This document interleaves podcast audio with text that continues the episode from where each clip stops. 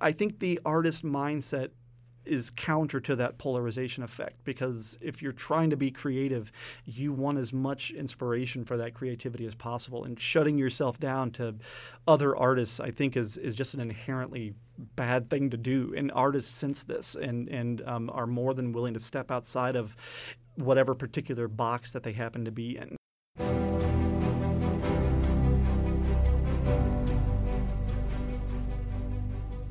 Everyone, it's Jenna. So today is Labor Day, and I'm going to be honest, we have some pretty heavy episodes of Democracy Works coming up in the next few weeks. So we thought we would keep it a little lighter this week and air a conversation about music and democracy. It's actually a nice follow up to our discussion last week with Aaron Maybin about how he views the relationship between visual art and activism. This week, we are diving deep into music nerd territory with Adam Gustafson, a professor of music at Penn State. He and I talked about everything from bluegrass to disco. Did you know disco was political? I sure didn't before we recorded this episode. We also look at how music can break down barriers and push past political polarization, despite what the record industry and streaming app algorithms might be telling us to do or to listen to. We recorded this interview before Old Town Road blew up the charts, but based on what Adam says about the cross cutting power of music, it's not hard to see why it did. We'll return to our normal format next week, but for now, have a great holiday week and enjoy this conversation about music and democracy. Adam, thanks for joining us today. Thanks for having me. Uh, so I am excited to talk with you today all about the role of music in a democracy. Um, you and I exchanged a couple of rambling music nerd emails in preparation for this interview, uh, and I actually want to start with something that that you said uh, in in one of those notes. You referenced that all art is political, and uh, I think we'll probably talk about what that looks like today. But to start off, I'm wondering has has it always been that way? Has music always been political? And, and if not, where did it start? Well, certainly, I mean, politicals, I think, become a very broad term, which kind of means almost anything. Uh, but I think what I was kind of referring to when I said that was the idea that all art um, implies a value, uh, and it doesn't matter what genre you're listening to. Implicit in that are specific values that are created by uh, the cultures that we live in, the context that we observe through life, uh, specifically the context the artists are observing. So um, I suppose that's what I mean. I think uh, I think in that exchange I gave the the example of. Um, pick any Ed Sheeran love song, and uh, you're getting a very specific version of what love means in those contexts. And it's a very sort of Americanized understanding of it. We don't hear a lot of hit singles by Ed Sheeran about arranged marriage. Uh, you know, these values are, are sort of built around the art that's being presented. How did this start? Has art always always been political? Well, I mean, especially with music, you can go all the way back to ancient Greeks who believed that certain scales, you know, were going to propel men into warfare or make them better lovers. Uh, you know, and then you kind of work your way up through the sort of Western trajectory of, of music development. And yeah, I mean, it's always been there to sort of either challenge or to uh, reinforce specific ideologies, whether they be, you know, the church or whether they be democracy or, you know, sort of a contemporary Western living. It's, it's kind of always been a part of it. Oh, that's interesting. I, I, think we we often think a lot about you know the, the, civil rights era as as maybe almost almost like an outlier of like this is really a time when things were amped up. But it's it's, it's interesting to hear you say that it really has kind of been been the, the case all along. Sure. Yeah. Well, and especially with that era, I actually make the argument that the following era was more impactful in terms of its political sensibilities. Uh, the rise of disco, for example, um, that is a music that doesn't seem to present an overt political motive, but it's really bringing together disparate groups in a way that hadn't been done before. And, you know, the music and the party lifestyle that it was supporting and promoting was um, something that enabled people of different races, people of different gender identities to all sort of come together under this umbrella. And, you know, say what you will about the civil rights movement and the music that went along with it, that was a very pointed political motive. But, you know, what disco is doing is actually following through on what those agendas were that were being mentioned in the you know the late 50s and early 60s as we're pushing toward you know that sort of culminating late 60s era So what is what does this landscape look like today? You mentioned Ed Sheeran before, like to you know the today's pop stars. How how do they fit into this picture? Yeah, it's an interesting era. I think we're kind of re-entering a phase of of really engaged music, and it's happening. It seems like across multiple genres. Um, the the most obvious example being, you know, the the world of hip hop in the last four or five years has just exploded with commentary uh, in a way that we really haven't seen since uh, you know the early '90s um, in terms of of that sort of idea of music kind of saying something of substance and challenging people. Uh, you know, in the last couple of years, we've had uh, Childish Gambino come out with "This Is America," Joyner Lucas's "I'm Not a Racist." These are very pointed songs. Um, we also see it in sort of the Americana movement, or whatever we're calling it, uh, neo folk. I don't know which label to choose, but you know, you have these sort of folk artists like the Avett Brothers, or um, on more the countryside, Jason Isbell, who are putting out songs that are speaking about realities and speaking about lived truths and experience in a way that we really were kind of missing, I think, you know, even five or ten years ago. Yeah, and so on the on the the consumer side, in some ways, we have access to more music than ever through platforms like Spotify and, and Pandora. But at, at the same time, it's also easier to go further into your little bubble of you know what you what you already like to listen to, and not maybe hear some of those those different points of view that that are are coming across. So, uh, how does that all all factor into this? this sure. landscape? Yeah, I was. Um uh, I think the statistic is 43% of music sales last year were streaming sales. Um, and, you know, that brings up a host of issues ownership, um, if you're an audiophile nerd like myself, sound quality, um, but access and, and sort of that siloing effect is one of the big concerns. Um, it's been my experience, uh, and this is anecdotal, but it's been my experience that the students that I teach uh, typically don't silo as much as you think they would. While they do, you know, you have things like Pandora, which sort of generate lists for you based on what you've selected, they keep multiple lists going at any given time and are more than willing to jump from silo to silo uh, in a very eclectic way. So um, I think that you know the risk is definitely there but in practice i think most people are still able to um, use that technology in a way that does give them access to more rather than silo siloing them off to very specific genres. That is a very um, optimistic point of view.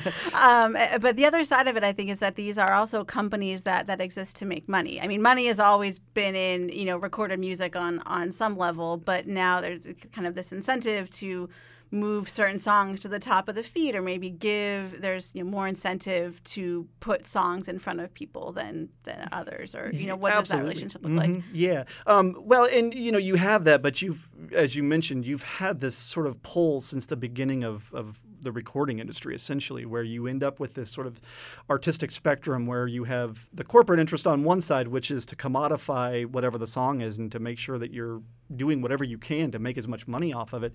But then you have the artist on the other side who's constantly pulling toward that idea of creating a work that is bigger than just sort of that commercialized understanding of music.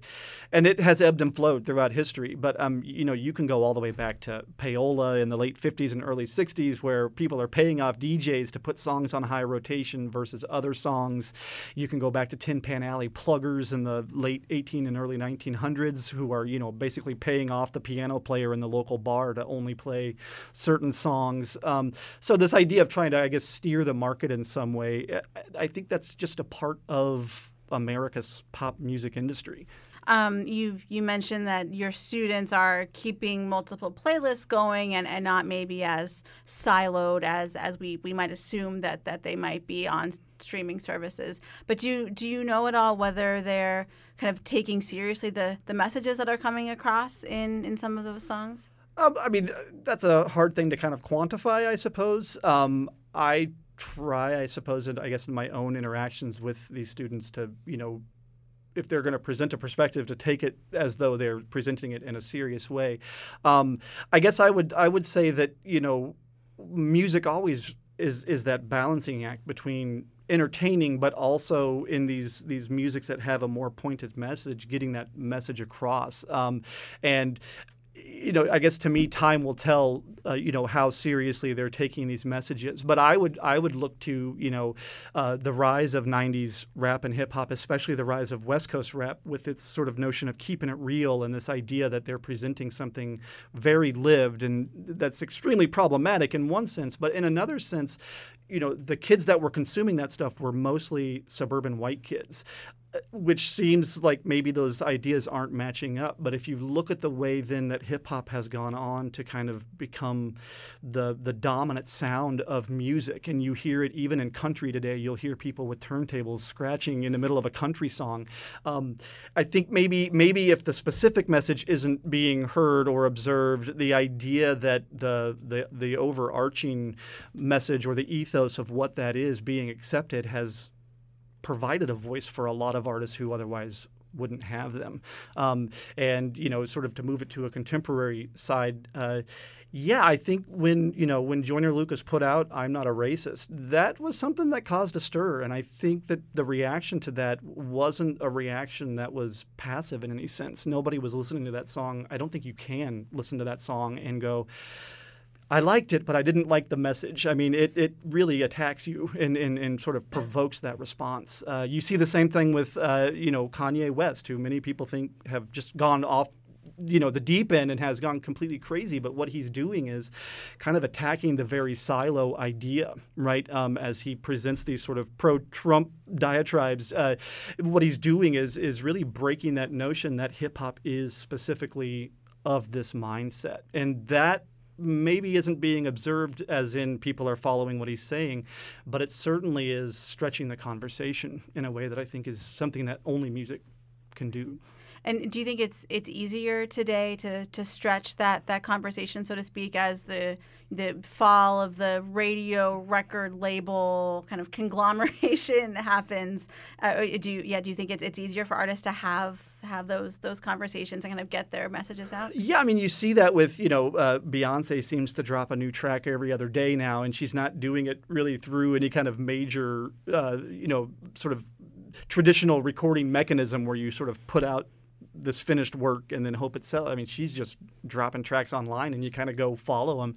She's not the only band doing this. There are lots of different examples of people, you know, using the the accessibility of the internet and of, of streaming services to find avenues of, of distribution that just weren't available before. Uh, you know, it's not so apparent now, but even 10 years ago, uh, YouTube was a great vessel for artists looking to have a career without going that traditional route of having to be signed and promoted and, and go through that sort of traditional distribution channel. Right. But I guess the other side of that might be that it's also more difficult for artists to make a living, right? So they can they can reach more people, but maybe the kind of monetization that existed behind the that record label structure hasn't necessarily trickled down to today's landscape. Sure. Yeah. Well, and I guess uh, you know I, I being the optimist that I am, I mean, you can find examples of if you go, you know, back to early the the rise of, of early R and B when it was race music and early country when it was called hillbilly music. Those guys were getting paid five bucks a pop for a song, and once they recorded it, they were sort of cut to the wind and and and you know didn't make a dime. So, you know, you do see this flowering of the music industry, especially the recording end of it in the the 70s through the 90s. Um, but we're kind of back to this more grassroots model for a lot of artists, uh, and so yeah, the exposure is there. Uh, the money aspect of it, you know, this idea of becoming a millionaire overnight is not maybe so apparent with these these sort of mid-level artists, but I think think that they're able to keep a pretty decent level of activity going and they're able to sustain these careers even if they're not becoming megastars which is sort of the traditional expectation of what a pop star should be mm-hmm. one one argument i was that's kind of fresh in my mind right now i don't know if you know the, the guitarist Marc Ribot. um, he has he's written about kind of artist rights and, and, and things like this but to on this this point in particular he his argument is that um, some of these these barriers to entry are c- kind of restricting certain groups from entering the, the musical landscape. So based on class or based on race, people are kind of kept out of the, the marketplace of musical ideas, so to speak. Yeah, absolutely. And, and, you even see that today with, you know, YouTube being a great example of 10 years ago, it was possible to create your own career on that platform. And now if you look, um, the, uh, every artist now is being tracked by Vevo, which is this sort of uh, company that exists on YouTube, but it's really a sort of shadow company for the major record labels to kind of control what's happening within the YouTube landscape. And so you're right, those barriers do exist, but it, it seems to me that every time one of these barriers pops up, the artists kind of find another way to circumvent, you know, to get around what's going on. And the technology is just another vehicle for that happening, you know, and we see this historically. Again, you know, uh, take traditional instruments away and artists find other instruments to use to create that you know uh, take traditional avenues of sort of the recording industry away and suddenly we find other avenues and that seems to be um, something that's still very much a, a, part of music today you know we have the capacity now for a kid in their dorm room to create really a high level of recording quality and to put something into the world that really didn't exist you know even 20 years ago. And so there certainly are barriers to entry but there are an equal number of sort of points of entry that that just didn't exist before. Right. Uh, so one of the things that we talked about on the, the very first episode of this this podcast was about um, so that episode was about sports and you know um, Colin Kaepernick athlete protests. And uh, something you hear people say a lot is that sports and politics should be separate. And I, I've heard um, you know, artists and, and people I talk to at concerts say kind of the, the same thing that, you know, this is really should just be entertainment and keep politics at the door when you go into the concert venue. What are what are your thoughts on, yeah. on that relationship? It's a it's I think it's a slippery slope argument. Of, again, you know, uh, those I find that the folks who typically say that are saying it about something that they happen to disagree with. Right when it reinforces whatever they believe in, they don't have such a problem with it. It's when something kind of goes wonky in an area that they disagree with, uh, and you see that uh, specifically. You know, there are lots of examples in country, for example, of uh, you know an artist coming out and saying something that doesn't sort of fit in line with what that sort of country identity is. You know, uh, Jason Isbell being a great example of an artist who works in early Americana roots music, but when you hear his songs or when you listen to him give interviews is a rather left-leaning guy and it just doesn't seem to mix. And it has arguably hurt his career. He's never kind of ascended or he was ascending and then kind of plateaued because of this. Uh, another great example is um, the dixie chicks in the early 2000s when they criticized george bush. And uh, all of a sudden you know you have this country group criticizing a sitting Republican president Walmart pulls all their albums and they're basically toast after that. I mean, you know, they're uh, within a few years they end up breaking up, not specifically because of that, but it certainly didn't help. Um, and you, you know, there are bigger issues there with gender and who, as an artist, has the right to say what. But um, this notion of, you know, if you go against the grain, that's when art shouldn't be political. If it's reinforcing what you believe, then it seems to be it seems to be okay. Yeah, yeah, I hear that a lot in the the uh, bluegrass world too. Mm-hmm. Um, you know, bluegrass bands tend to come from Asheville, North Carolina, right. and Boulder, Colorado, places like that. But their their fans tend to be more more conservative. Mm-hmm but that to me is the life cycle, right? Is that you try to build this critical mass that then gets large enough to propel whatever genre it is into a spotlight. Um, the problem is that then you sort of get this cycle of expectation, and I think that's what happened with with especially the West Coast scene uh, in rap and hip hop in the '90s was that it built uh, that following around this notion that what we're speaking is a truth, right? And then all of a sudden you start seeing advertisers start slipping in brand names in the middle of these songs. So, you know, you start hearing rappers talking about Big Macs and Hennessy and, you know, Lincolns. And, you know, all of a sudden the audience starts to kind of realize that, you know, you're kind of running contradictory to the very ideology that you're selling. Um, so I think it's dependent on that. You know, you need that critical mass initially to, to even prove a viability for the interests that are going to eventually be selling your music. The problem is that you then fall into a silo or a channel that you have a really hard time getting out of. Um, and, you know, it seems like every genre goes through this sort of morphing every every generation or so where uh, you know you could make the same argument that punk in the late 70s and early 80s sounds very different than punk in the early 90s as it sort of goes into a, a you know a less chaotic and a less sort of uh, you know this this is sort of embracing of just destroy all structures. It kind of moves more into a, a, a, that sort of Southern California punk sound, which is a little more laid back in what it's trying to do, even though it still has the same edginess to it. It has to morph, and that's when the fun stuff to me starts happening. So I don't know if that actually answered the question or not, but um, I think that you need to have that sort of groundswell to, to even get noticed right. and that's sort of what music building is yeah and and to, to tie this back around to to democracy these groups i mean as as people you know music in some ways it seems form is is, is the glue that holds these these groups together and allows you know communities to form that maybe will then spill out into to other aspects of life certainly yeah and you know but what a great democratic idea, mm-hmm. right? I mean, isn't that the the entire political system, right? Find those who agree with you, amass a crowd, and represent them, and try to you know seek out how to deal with their interests. Music is doing the same thing. Um, there's a danger to it, uh, and and lots of artists have have attacked that and have been uncomfortable with it. We mentioned Kanye, uh, Bob Dylan does the same thing in the mid '60s, where he attacks the folkies by going electric, uh, you know, and and doing that is his sort of calling card of you know you should never be too comfortable in any identity. You should always be questioning. Um, but he had to amass that following of folks before he could break their hearts. Mm-hmm. So it's it's you know it's an interesting sort of life cycle. Right, right. So we we talk a lot about kind of music as protest and as dissent, but on the other side of that coin, um, uh, music can also be used as, as propaganda, sure. right? So can, mm-hmm. can you talk a little bit about that? Yeah, right. Well, one person's protest is another person's, you know, uh, identity. So it's, uh, you know, they're all kind of forms of, again, sort of building these larger social structures that we then attach ourselves to. Um, and yeah, we see it all the time. I mean, we see you turn on your TV during the Olympics, and when the national anthem starts playing, we all sing along, and you know, and tears are in our eyes because we're watching people who have fulfilled these these things that represent our country. Um, and that very notion of a national anthem is built around this idea of of sort of instilling a value and instilling an identity that is specific to whatever country you're you're a part of.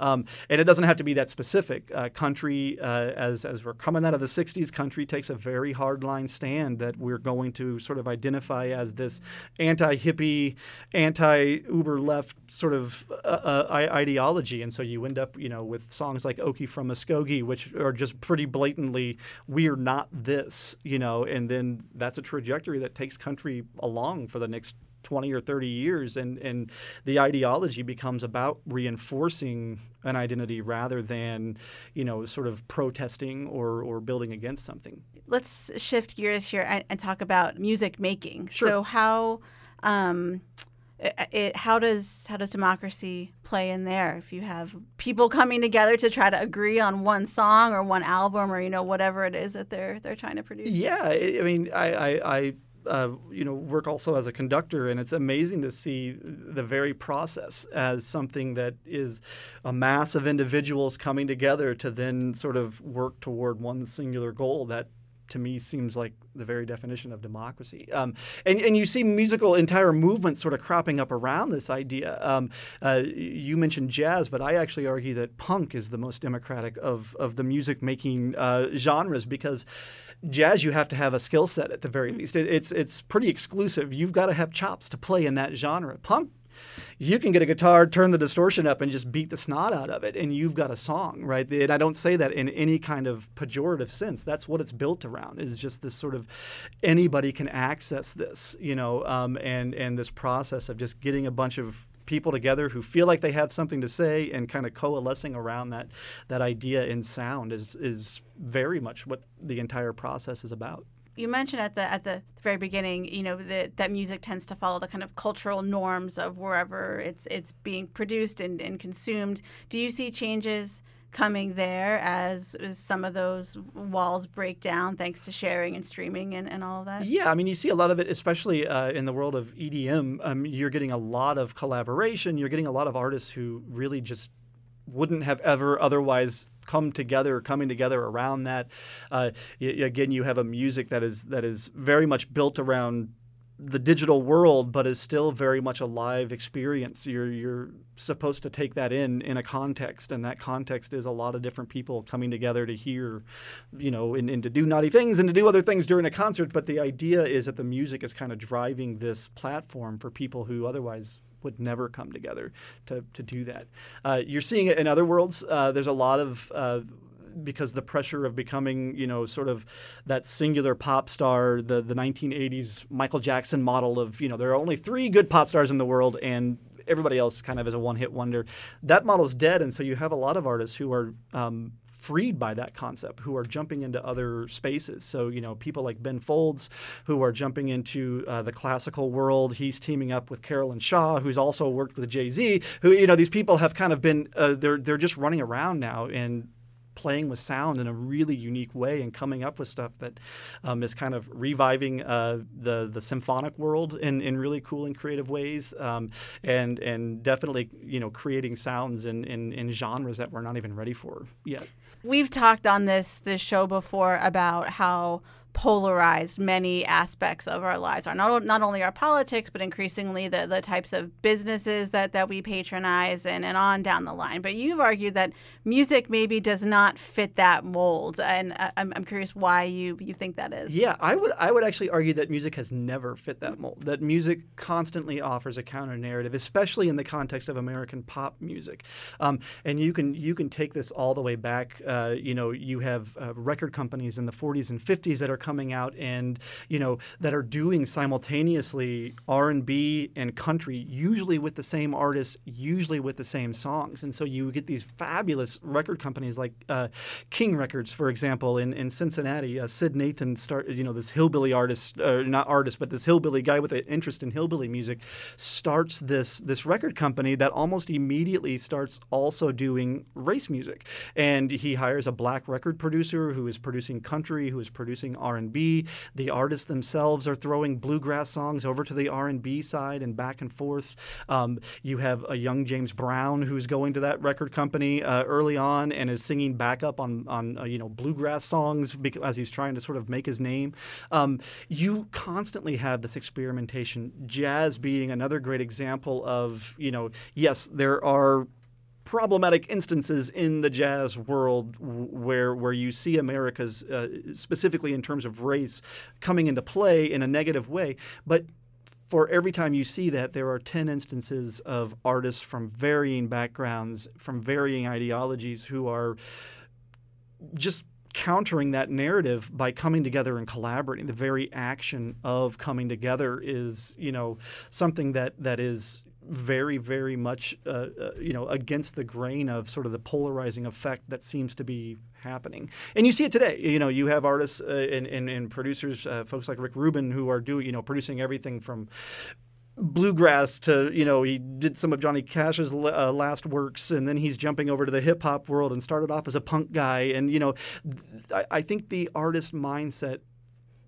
is is is counter to that polarization effect because if you're trying to be creative, you want as much inspiration for that creativity as possible. And shutting yourself down to other artists, I think, is is just an inherently bad thing to do. And artists sense this and and um, are more than willing to step outside of whatever particular box that they happen to be in. And you know, uh, for there was a big movement in the in the mid '90s as as sort of heavy metal was reaching its sort of commercial zenith with bands like Metallica. You know, um, and you would I was a young aspiring guitarist at that time, and so I was sitting in my basement, you know, noodling around more than I probably should have been.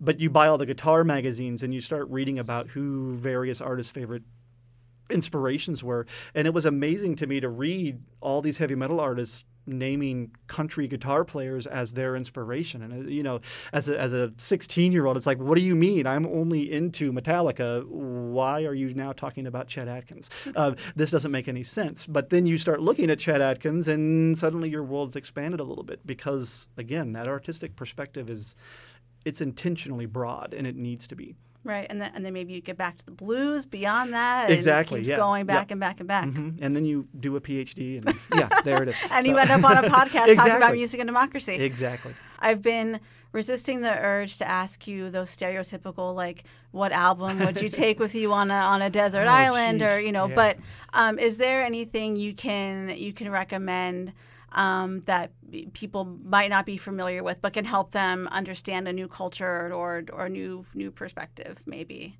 I suppose my recommendation would be to just listen to a genre that you have made up your mind about and, and that you think that you would not otherwise listen to. Um, I, I, will tell you, uh, you know, putting my, my, my professor hat back on, one of the assignments that I give is I have students do that very exercise. You're going to a desert island, you have five songs to bring with you, and then um, I assess those songs and figure out kind of, you know, we have the hip hop kid who only is into hip hop. I force him to then listen to the playlist of the kid who only listens to country um, so that they can find that really what is being said oftentimes is is very familiar, um, and it's being said with different sounds underneath of it, but really the overall human experience is is being conveyed in in, in very similar ways. Um, and I think the benefit of that is that it, it shows people that they're really not as different as as they think or, or as is being presented in you know the infotainment industry or these other sort of mediums. Great, we will leave it there. Um, thank you, Adam, so much for your time today. Thank you for having me.